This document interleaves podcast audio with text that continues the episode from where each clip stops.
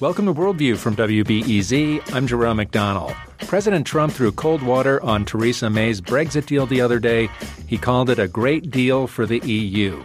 He also said it isn't clear if the agreement will allow a U.S. UK trade partnership. The British Prime Minister defended her Brexit plan and insisted that the UK will be able to strike new trade agreements with the rest of the world after it leaves the European Union. With me is Anthony Phillipson. He'll also defend the deal. He is the British Consul General in New York and the UK Trade Commissioner for North America. Thanks for joining me, Anthony Phillipson. My pleasure. Uh, is President Trump technically correct that the U.S. won't be able to ink a trade deal with Britain for at least a couple of years there after the Brexit vote? I think there's two points to be very clear about. First of all, the shared ambition between the Prime Minister and the President, and they've repeated this often when they've met in uh, Davos in January this year and then at Chequers uh, in July, that they both aspire to deepen and strengthen the relationship between the UK and the US, including through FTA. Both of us have begun steps towards that, although we can't start negotiating it until we have left the EU after March 29th next year. So, on our side, we have completed a public consultation. The US have just launched their public consultation uh, through a USTR notice in the Federal Register uh, a few days ago. And we have set up a trade and investment working group that has been working through the issues uh, since July last year. So we have a shared ambition. In terms of the timing, our aim is to begin negotiations as soon as possible after we have left. We will be, according to the terms of the withdrawal agreement, in what we call an implementation period up until December 2020, during which we can negotiate, scope, ratify, uh, trade agreements. We can't implement them, though, until we have left the implementation period. But we believe that that is the time we're going to need to do an FTA anyway. So we believe that we can, and we have every intention of going down that route with one of our most important trading partners in pursuit of the shared ambition of the Prime Minister and the President. Now, I noticed that um, some people out there are saying it's going to be longer than two years. Nigel Farage seems to say six years, and it sounds like President Trump was listening to Nigel Farage on Fox News before he made his statement. Is that where does that come from? Uh, I don't know where the six years comes from, other than people observe how long it has taken the EU to negotiate with other uh, major economies. But I think the, the, really important point here is that the UK and the EU are starting together. Uh, we're completely aligned. We have zero tariffs, zero quotas. So a lot of the normal things that you would need to go through a negotiation between two major economies, we just don't need to do. We start together. What we need to do is to put in place a system of uh, governance arrangements between the UK and the EU to govern our future economic relationship and uh, over the weekend, the Prime Minister and the leaders of the other 27 member states agreed a future framework political declaration that makes clear that we, again, start with a complete agreement that we're going to have a deep and uh, comprehensive economic uh, partnership between us. And now, what we will do during the implementation period is put in place the governance arrangements to make that happen. It, it's a completely different type of negotiation to anything that has been done before and we are very confident that we can complete it during the implementation period between the end of March next year and the end of December 2020. Is it frustrating arguing for something that is so complicated? The Brexit deal is 500 pages long. There's all sorts of uh, legal language in it. I know that Downing Street has a Brexit facts blog now and is going tooth and nail on, on you know, broadcasts and uh, things they hear that uh, that they don't think are factually correct, but it's a hard thing to do with so many technicalities. People can kind of say anything about it. I think the uh, there's two points I think I would tease out from that. One is uh, yes, this is a complex process. The UK has been part of European uh, governance arrangements for over 40 years. It's not going to be straightforward to unwind ourselves from that, and that I think is reflected in the uh, both the specificity and therefore the length of the withdrawal agreement. At the same time, though, uh, I would really just reiterate the the shared ambition to create a new uh, relationship, um, and that's what the outline political declaration does, which is much shorter uh, because it's a more strategic statement of intent document. The second issue, uh, I think you pick up on the Brexit Facts blog. What the Prime Minister is doing is setting out to the country, to Parliament, uh, and to others our commitment to delivering on the result of the referendum in June 2016. Uh, there is, as you say, there's a lot of noise, there are a lot of people talking about this process. I think it's really important that we keep focused on the facts, focused on the progress that we have made with our European partners, our shared ambition to get to a new relationship in the future that allows us to do uh, our, pursue an independent trade policy, including with the US. That is all complex stuff, but we are making progress. And the Prime Minister has set out a number of times the process that she's working through, and that is what we are working through. I'm talking with Anthony Phillipson. He is the Consul General in New York for the UK government and the UK Trade Commissioner for North America. And we're talking about the Brexit deal. There has to be a vote in the British Parliament by December 11th. If I were a U.S. business right now, um, would it be easier for me to root for the Brexit vote to fail and for another referendum to pop up, and that would be just easier. There would be uh, certainty, there would be all the same standards and protocols as the EU, and that would all be the same, you know, years into the future. Uh, is there any advantage for U.S. businesses in Brexit? I think the important point is that the British people voted in a referendum and said that they wanted to leave the EU, and that is what the government is uh, committed to delivering. In terms of US businesses and indeed other major uh, international investors who we talk to a lot, uh, they really want to see the word you use there, which is certainty and clarity. Uh, that is what the withdrawal agreement delivers for them. It delivers a smooth, orderly uh, withdrawal or exit from the EU it provides for the implementation period that means there's no cliff edge at the end of March. And it gives us, uh, alongside it in the political declaration, a stated and shared ambition to a new future partnership between the UK and the EU, which is going to be closer than the EU has with any other third party. It, it, there is no model for it, uh, and allows us to deepen and strengthen our links between the UK and US economies, two of the most innovative, highly skilled, research oriented, uh, services oriented economies. We should be working together to determine the global trade rules of the future. And we can do that deepening and strengthening, whether it's through an FTA or through talks in the regulatory uh, financial services regulatory working group set up between our two treasuries in March, or any other fora that we create.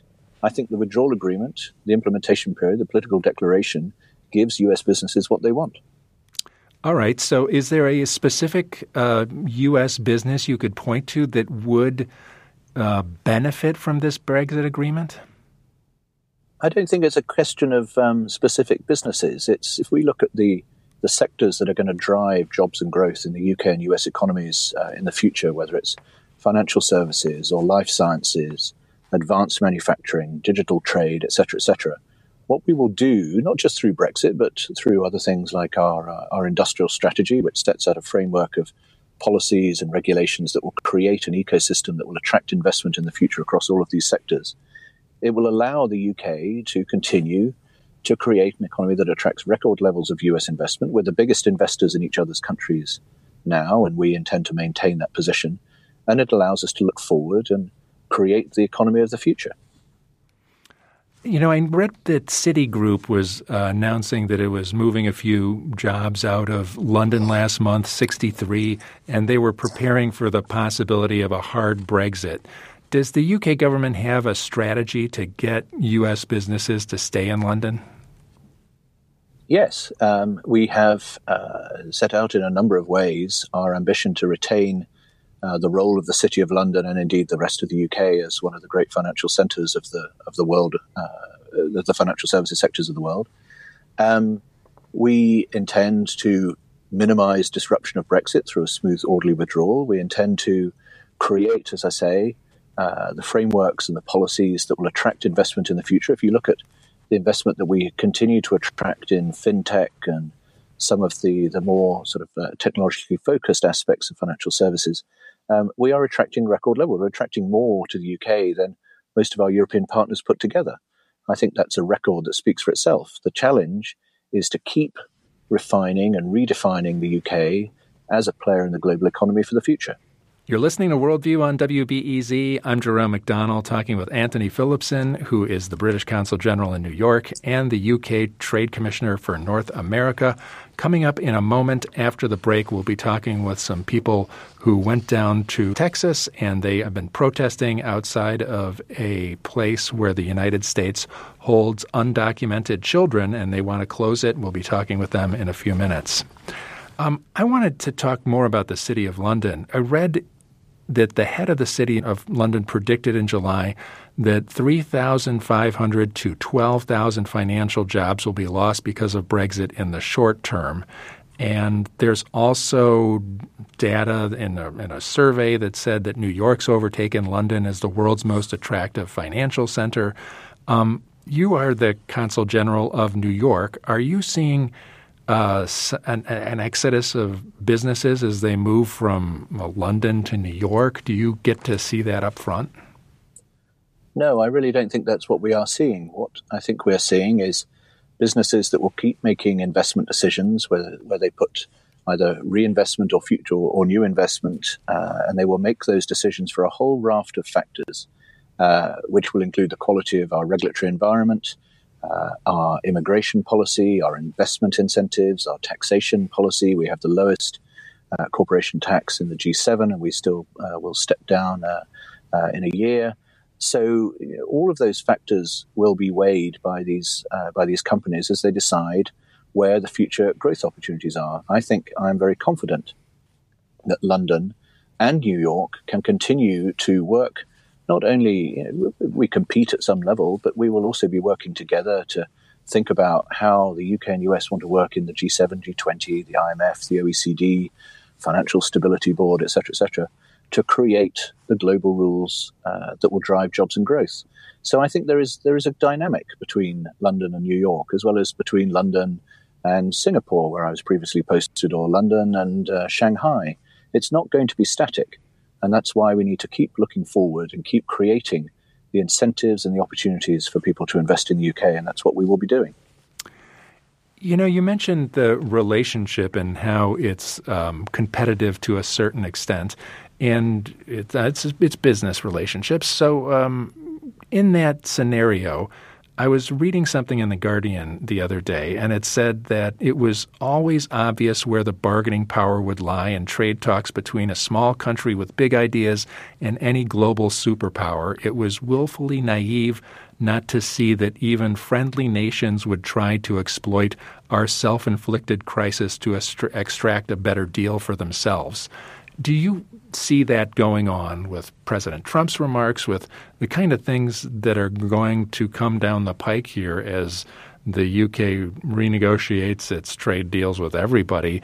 There, it, it's going to be hard to get a good deal out of the United States or a better deal out of the United States when you're a smaller entity. The UK is the fifth biggest economy in the world. Uh, no, we're not as big as the US.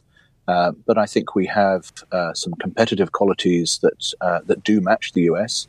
Uh, I mentioned fintech. I think London is certainly the global capital of of the fin of the fintech sort of evolution. So uh, I think the the challenge for us in terms of defining our ambitions for an, a trade agreement, whether with the US or we've also consulted on an agreement with Australia or New Zealand, we need to set out what it is that we want to do, what are the policies that we want to align? What are the, t- the tariff barriers and non tariff barriers that we want to bring down that allow businesses to do more trade with each other and allow more investment to flow in each direction? And we obviously will need to define that in a way that will pass muster in each of our countries, because at the end of the day, Congress and our Parliament will need to approve these trade deals and will need to be able to present a mutual win win narrative that sets out how through this agreement, we have deepened and strengthened the relationship between the economies that will provide these job opportunities in the future, these growth opportunities in the future. And that's what we're doing. That's what, as I said earlier, we have consulted on ourselves. It's what the US are consulting on now. It's what we have begun talking with the US administration uh, about. It's also something that we are looking to talk more about uh, beyond Washington uh, and in the other sort of major cities and the, the, the, the states of the US. Uh, that's why it's a it's a pleasure to be talking to you today. It's uh, I'm talking to you from Syracuse in upstate New York, where we've been talking to the mayor's office about economic development opportunities. I don't think we should narrow ourselves to a single ambition. We should be looking for opportunity wherever we can find it. The vote is December 11th for the Brexit agreement in Parliament. And I was looking at some of the data, the Guardian's kind of doing a running count of where it might land. And right now, 412 voting against the deal, 226 voting for the deal. Uh, what's your best pitch to get parliamentarians to sign up for this? Because it seems like uh, the you know the people who are hard Brexiters don't want it, and the people who are Remainers don't want it, and the middle is doesn't have a lot of ground there. I think the best pitch is the one that the Prime Minister has set out uh, to Parliament uh, at least twice now in uh, set piece statements after the big European Council meetings. Uh, it's also uh, what she set out in a press conference uh, the week before last, and most significantly, I think it's what she set out in a letter to the nation over the weekend. this is the Brexit that delivers on the people's decision in June 2016 that we should leave the EU.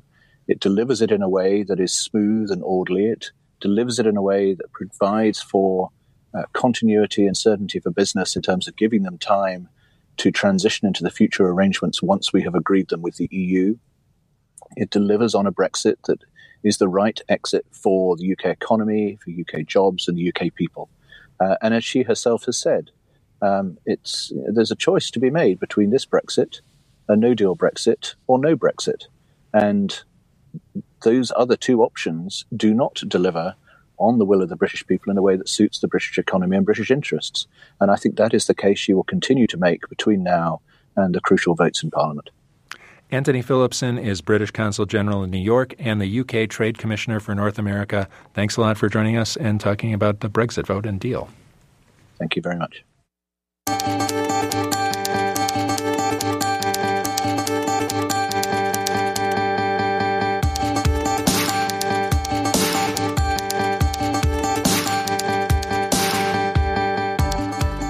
Coming up after the break, we'll find out about a detention center in Texas that houses 2,300 undocumented children.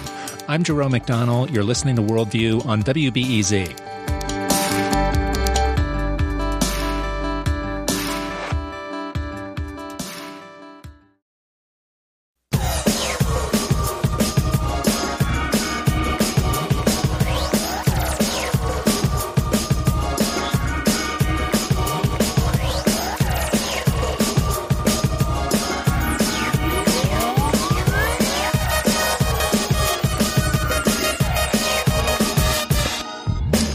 This is Worldview on WBEZ. I'm Jerome McDonnell. More than 14,000 unaccompanied immigrant minors are held in detention in the U.S., according to the latest statistics from the Department of Health and Human Services. It's the highest number ever. More than 2,300 of the, these children are held in a remote facility outside of Tornillo, Texas. The facility was started in June and was supposed to be temporary, but it's only grown. Uh, but a movement to close the facility is also growing. Faith groups from around the country have protested at the facility. One of them is a group from Congregation Hakafah in Glencoe, Winnetka. With me is Lee and Nancy Goodman, who've made two trips to the Tornillo detention facility. Thank you for joining me. Thank you. Good to be here. Glad to be here. Thank Can, you. I think most of us have no idea what a facility of this looks like. Can you describe what it is, um, Lee? This one is peculiar because it is a tent city. Most places where uh, people are held are the, more like prisons, or actually, at least one of them is held in uh, in an old Walmart that was abandoned. But this one, you you get off the road, and it's a beautiful location in the uh, Texas desert. There's alfalfa fields and cotton fields and nut trees being farmed, and then there's a great big fence with barbed wire at the top. Which doesn't particularly look like anything. It could be a truck stop, um, but then and there's no sign saying what it is. It doesn't say we've got 2,300 children being imprisoned here, but that's the reality of it. So what it looks like is not what it is. What does it look like to you, Nancy, when you when you go up to it? Oh, well, I think the impression of it uh, is just chilling. That you can't see in to see the children. It's very secretive um, and very contained. But you know that behind this barbed wire, there there are children there, and uh, why are they there? What's uh, what's the terrible threat that they have to be in this remote place. Uh, how, did your, how did your congregation get involved in this, Nancy? Uh, well, we've uh, Hakafah has been uh, involved in immigration issues for quite a while, whether from coming from a legislative and advocacy sort of viewpoint, or um, in more recent years, uh, helping mentor and uh, help refugee families adjust to their new life in the U.S. We've helped 15 families now. And so we're sort of from the big picture and from the personal viewpoint. So this, when we heard of this uh, detention camp, it, it sort of resonated with us and felt like there's something we really needed to take a closer look at. And so, a group of you and uh, Rabbi Bruce Elder from your organization, you all went down together one time and then again. Well, it was just me the first time. The first I went time? to see what was going on. I spent several days talking with the people uh, who have been organizing protests on the ground and other people in the community to get a feel for what was really there. And then uh, we came back as part of a nationwide caravan um, so we brought a different the, kind of caravan. A different kind of caravan, exactly. At the same time that we were told we had to be alarmed about all these uh, migrants coming up from Central America, um, people came from a number of congregations around the country to protest outside of this prison, and we were part of that. Now, one of the people you met is on the line with us. His name's Joshua Rubin. Introduce me to Joshua Rubin, uh, Lee. Well, Joshua Rubin is that uh, remarkable person who decided all on his own that he was going to camp out at the gate to the prison. And he's been there, I believe, for about five weeks now. He's rented an RV. He lives there. And he stands on any particular day with a sign that says, Free them. And as a result of his being there, uh, we have been able to start organizing opposition in a way that wasn't done before. So to me, it's uh, one of those just wonderful stories about one person deciding he was going to make a difference, and he's making a, a terrific difference. And Joshua Rubin joins us on the line now from Tornillo, and he's got uh, been writing about what he does on his Witness Tornillo Facebook page and reporting on everything he sees. Thanks a lot for joining us, Joshua Rubin. Glad to be here. Can you tell us how you got started doing this? Why? How we heard about why Lee started doing it, but uh, Lee and Nancy. But how about you? Well, you know, I, I started uh, watching this uh, way too much uh, on uh, on television uh, at the time of the family separation crisis, and uh, at some point I got restless enough to uh, to come down to uh, you know the uh, the valley in Texas and and protest at that time in uh, McAllen at a detention center there. Um, since then, um, well, I was hoping, you know, that there would be mobs of people coming coming down to the border, but uh, the border is a pretty remote place, most people, um, and maybe a little scary. Um, but I came down that time, and I came down again, and uh, during one of those trips, I spent a, a few hours here at Tornillo, and then uh, during another trip, I was sitting around with a bunch of activists, and there was a, a woman there in the room who said that she, that she was tired of people coming down and spending a day and thinking they did something. And that sounded a little too much like me.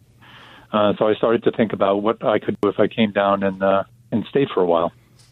And now you, the things you've been writing on the Witness Tornillo uh, Facebook page are really interesting, and you do reveal what it's like there and what uh, kind of a thing we almost can't imagine. I was watching one of the videos you made of um, people coming into the facility at six in the morning. And it's and of course, you know, if you're housing twenty three hundred people, children, you've got a lot of staff and people that come in. But to see truckloads and truckloads and cars lined up outside, it, there's so much that moves in and out of the facility. It's kind of staggering. It is kind of amazing. Um, in order to run a place like this uh, and, and take care of all these kids in, in some fashion, uh, you need a lot. And, and they put it out here in a pretty remote spot. You know, I mean, we're in the desert here. Um, there's not enough water on site to take care of things, so they're trucking in water all day from a nearby uh, fire hydrant. Um, there are no real toilets, so we're talking about chemical toilets inside that have to be pumped, and so those are coming in and out all day.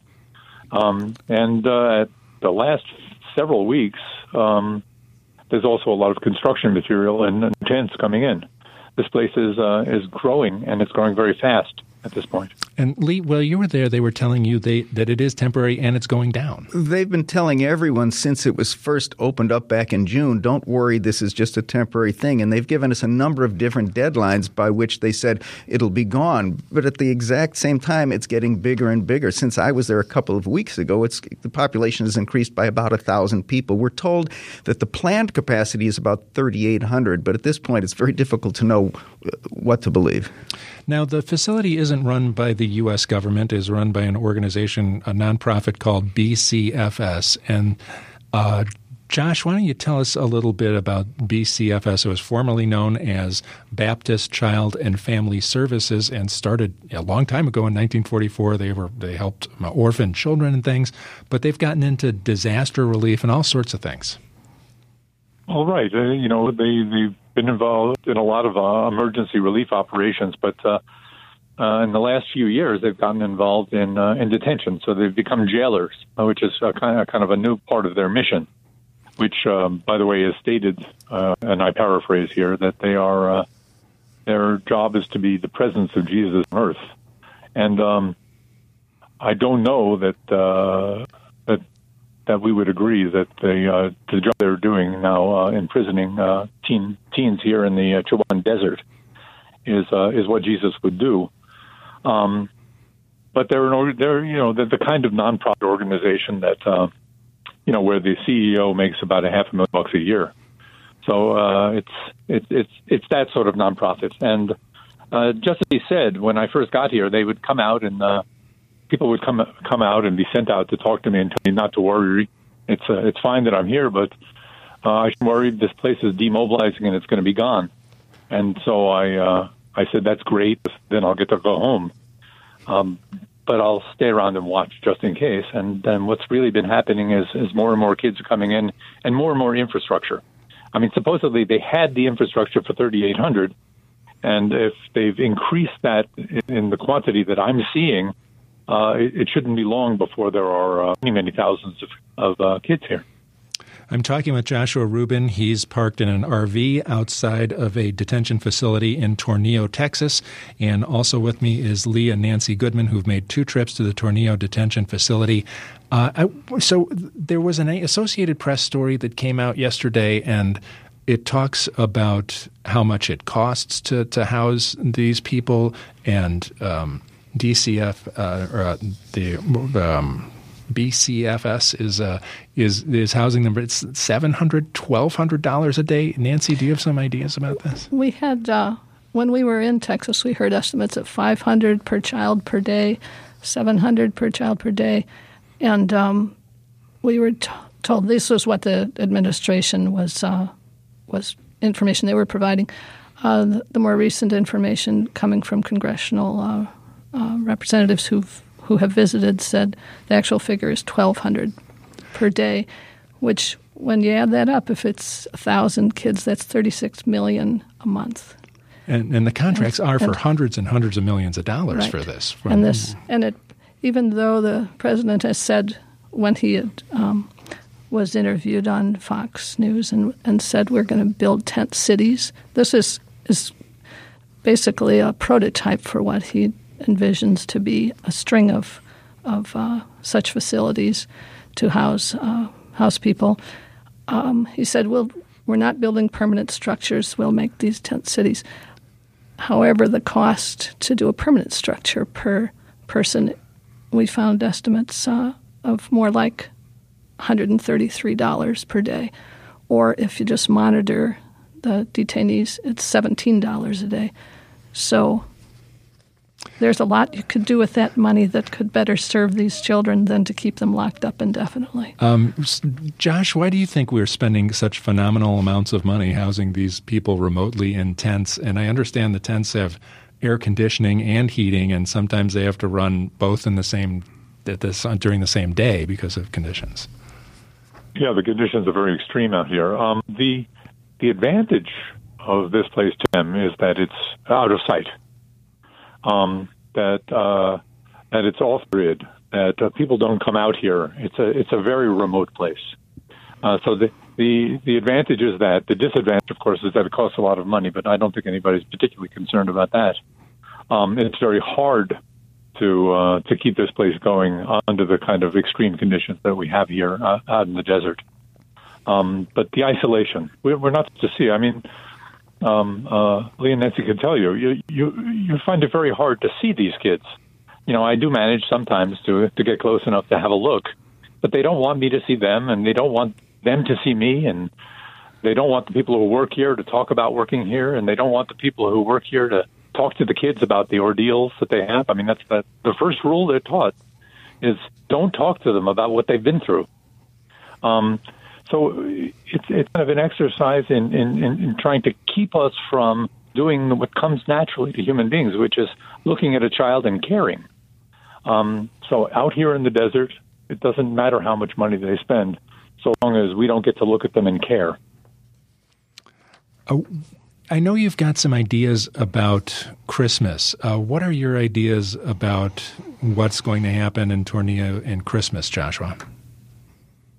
Well, you know, it's it's it's kind of spontaneous and it's coming from a lot of different directions. But there are a lot of people talking about come down here for Christmas, and uh, and and kind of kind of sitting on the spot, you know, staying here uh, for between Christmas and New Year's, and uh, there were people talking about doing some caroling, both in English and Spanish, uh, because when the wind's in the right direction, those kids can possibly hear us, uh, as long as they don't use uh, amplification inside to to mask our sound.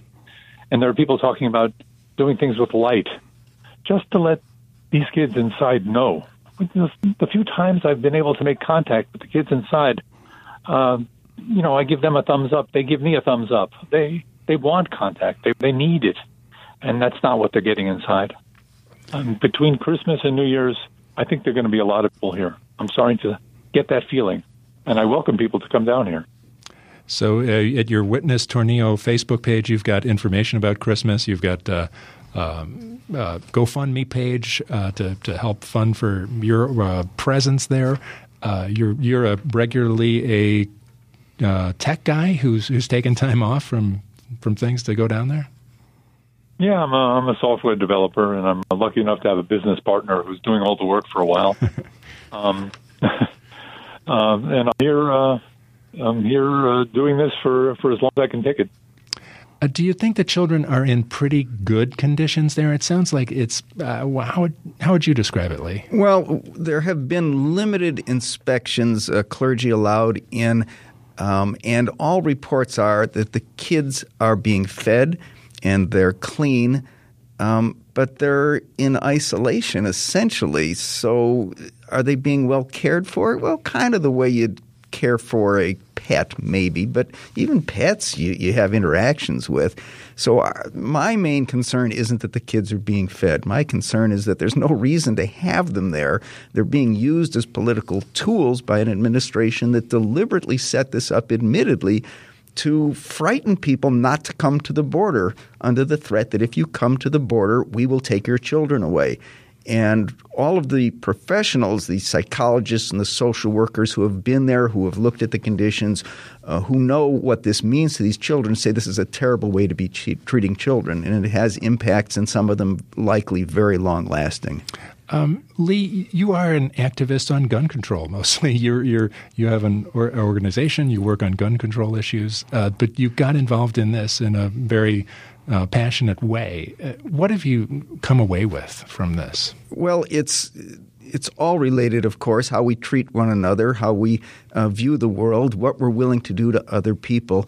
So this isn't really so different from the work that uh, I and many of others uh, have been doing and will be continuing to do as far as violence, because this is a form of violence. It just so happens it's violence against children who come from someplace else.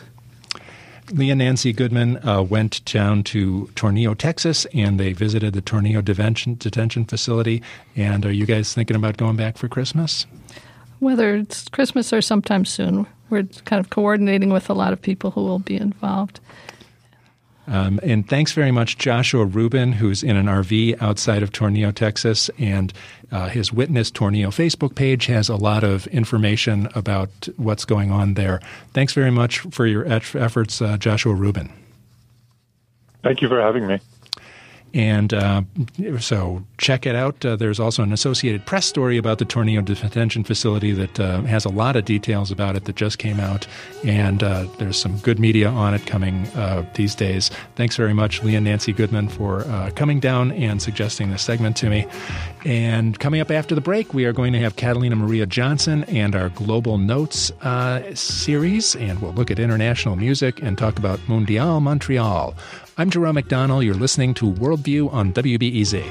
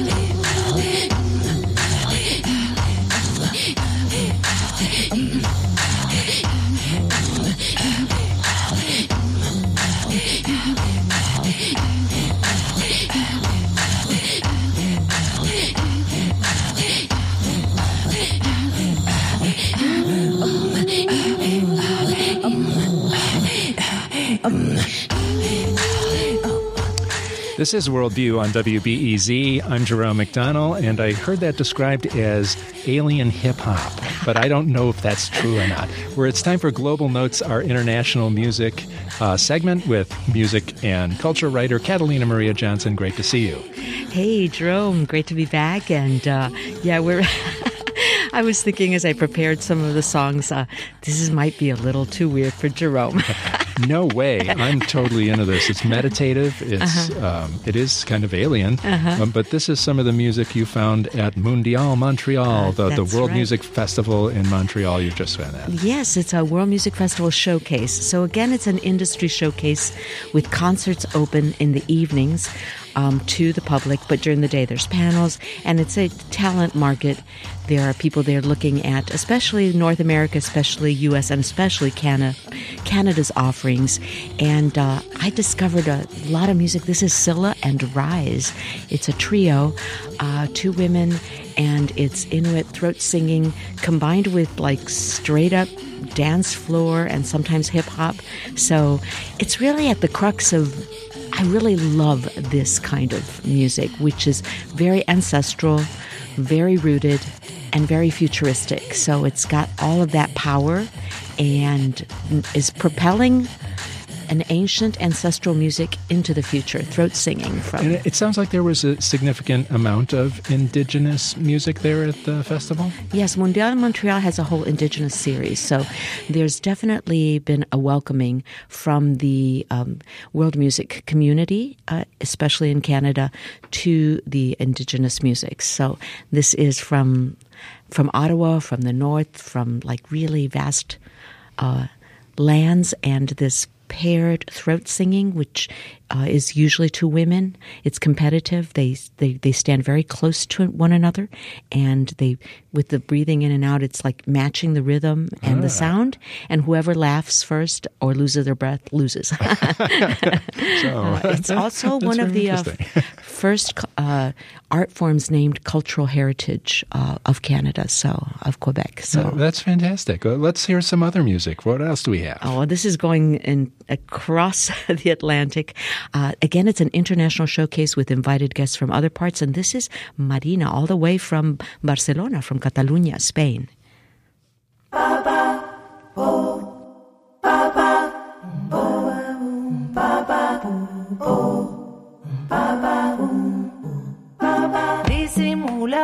Que no pasa nada y que todo sigue en pie. Disimular esta guerra mundial pensar. Mundo de escombro no causa asombro. Lágrimas caen, pero no encuentran el mar. La fragilidad, perdida empatía, lloró la alegría. Qué difícil vivir así sin amar. Desconexión de lo que subyace, de lo profundo, del latir de la vida y de tu corazón. Barrio sin pan, pies sin zapatos y niña tropezando. Tu dolor es mi dolor, tu canción es mi canción. Siglos de guerra y de injusticia perpetúan tu codicia.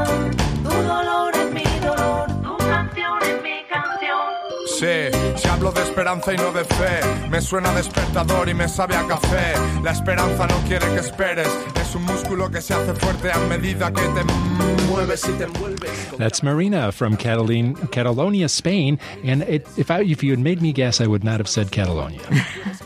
Well, she's actually a pioneer and a major iconic figure from the beginning of the aughts with a band called Ojos de Brujo that took uh, rumba flamenca, Cuban music, they called it gypsy punk, hip hop, flamenquillo. and there's been, uh, with a Manu Chao, kind of like that vibe, that French, Basque, Spanish, Catalan vibe. But there's been nobody kind of to fill that gap. Uh, Manu Chao records every now and then, but uh, Marinah now has her own project as of a few years ago, uh, M A R I N A H, Marinah, and she's taking the that flag up again. And it was a treat to see her live. It's uh, it's a wonderful fusion. It's it's a an amazing how many things she pulls on. I'm talking with Catalina Maria Johnson about Mundial Montreal and some of the acts she saw there. And uh, Marinah sounded very interesting and lovely. Well, what, where else are we going here? Well, uh, uh, just to share again that Mundial Montreal has these concerts at night, but these are uh, artists that are showcasing to different, um, literally talent buyers, university administrators, uh, our people from Chicago Cultural Center. So we might get to see and hear some of this in the near future. And we're going to. Um, You'd be surprised. Uh, of course, Canada's scene is focused on in Mundial Montreal. You'd be surprised to know that uh, Canada and uh, particularly Toronto has a huge Cuban music scene. Very solid, very interesting, very fascinating, and came about partly when some uh, musicians defected several from the cubanismo in the mid uh, in like 2007 so out of that explosion of cuban music some of which had already rooted there there's just a very high level of musicianship. And out of that comes Okan brand new led by two women and it's afro-cuban jazz roots music. A sound all its own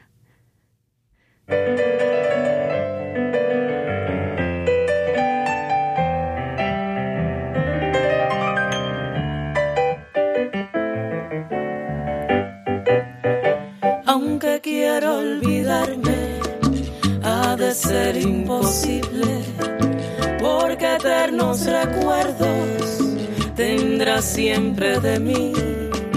Mis caricias serán el fantasma terrible de lo mucho que sufro, de lo mucho que sufro, alegado de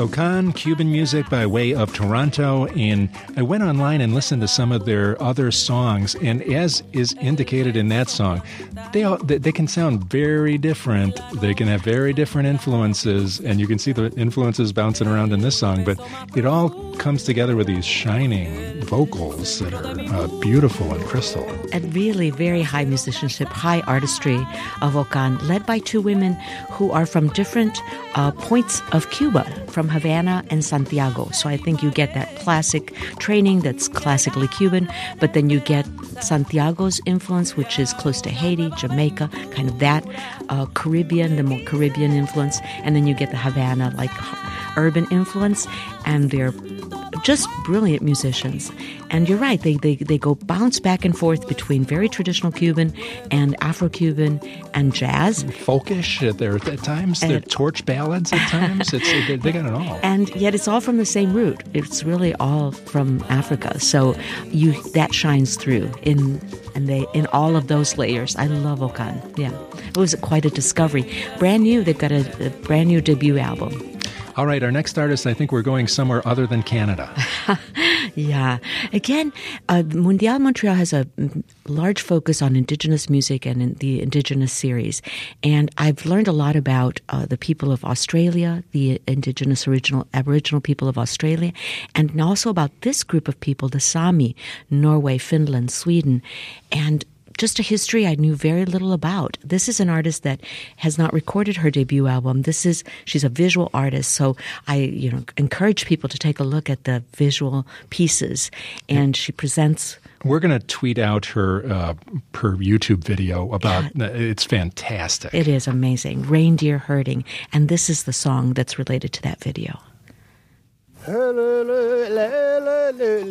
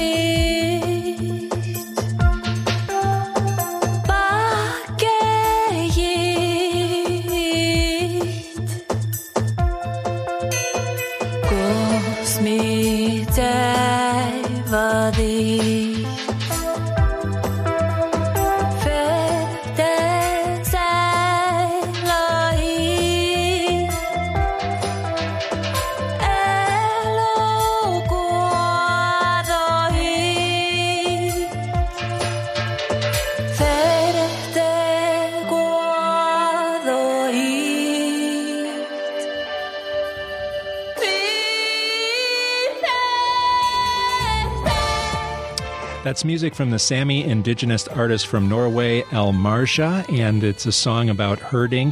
And it's a fantastic video where you see all those horned caribou that they have in Norway in huge herds and these indigenous people herding them on snowmobiles with dogs and with, uh, where I don't know, she's out there dancing in the snow. It's a fantastic video. It really is, and and it's also important to note that there's been some encroachment of uh, on the reindeer herding uh, because of the oil in the area. So um, they're they're fighting very hard to keep the tradition alive and to keep it. It's tied into a specific landscape. If you don't have the land and the landscape, you cannot survive uh, the way you have.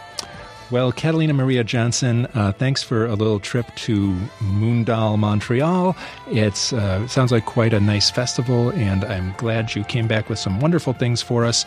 And you can stay in touch with Catalina Maria Johnson on social media at Catalina Maria J, and it will benefit you if you do. You will find out about lots of cool stuff. And um, next time on Global Notes, we're going to have some gigantic taiko drumming or something, Think. Uh, but we don't have to go very far. Uh, we're going to go to Japan sonically, but uh, it'll it'll all be here. All right, Catalina, we look forward to our next installment of Global Notes. Uh, thanks so much, Jerome. Tomorrow on Worldview, we are going to check in on Yemen. A month ago, the United States called for a unilateral ceasefire and gave uh, Saudi Arabia a month. It doesn't look like it's going to happen. We will talk about Yemen tomorrow on Worldview. Worldview is produced by Steve Bynum and Julian Hayda. Thanks to Viviana Garcia Blanco for production assistance and Mike Gilmore for engineering. I'm Jerome McDonnell. You've been listening to Worldview on WBEZ.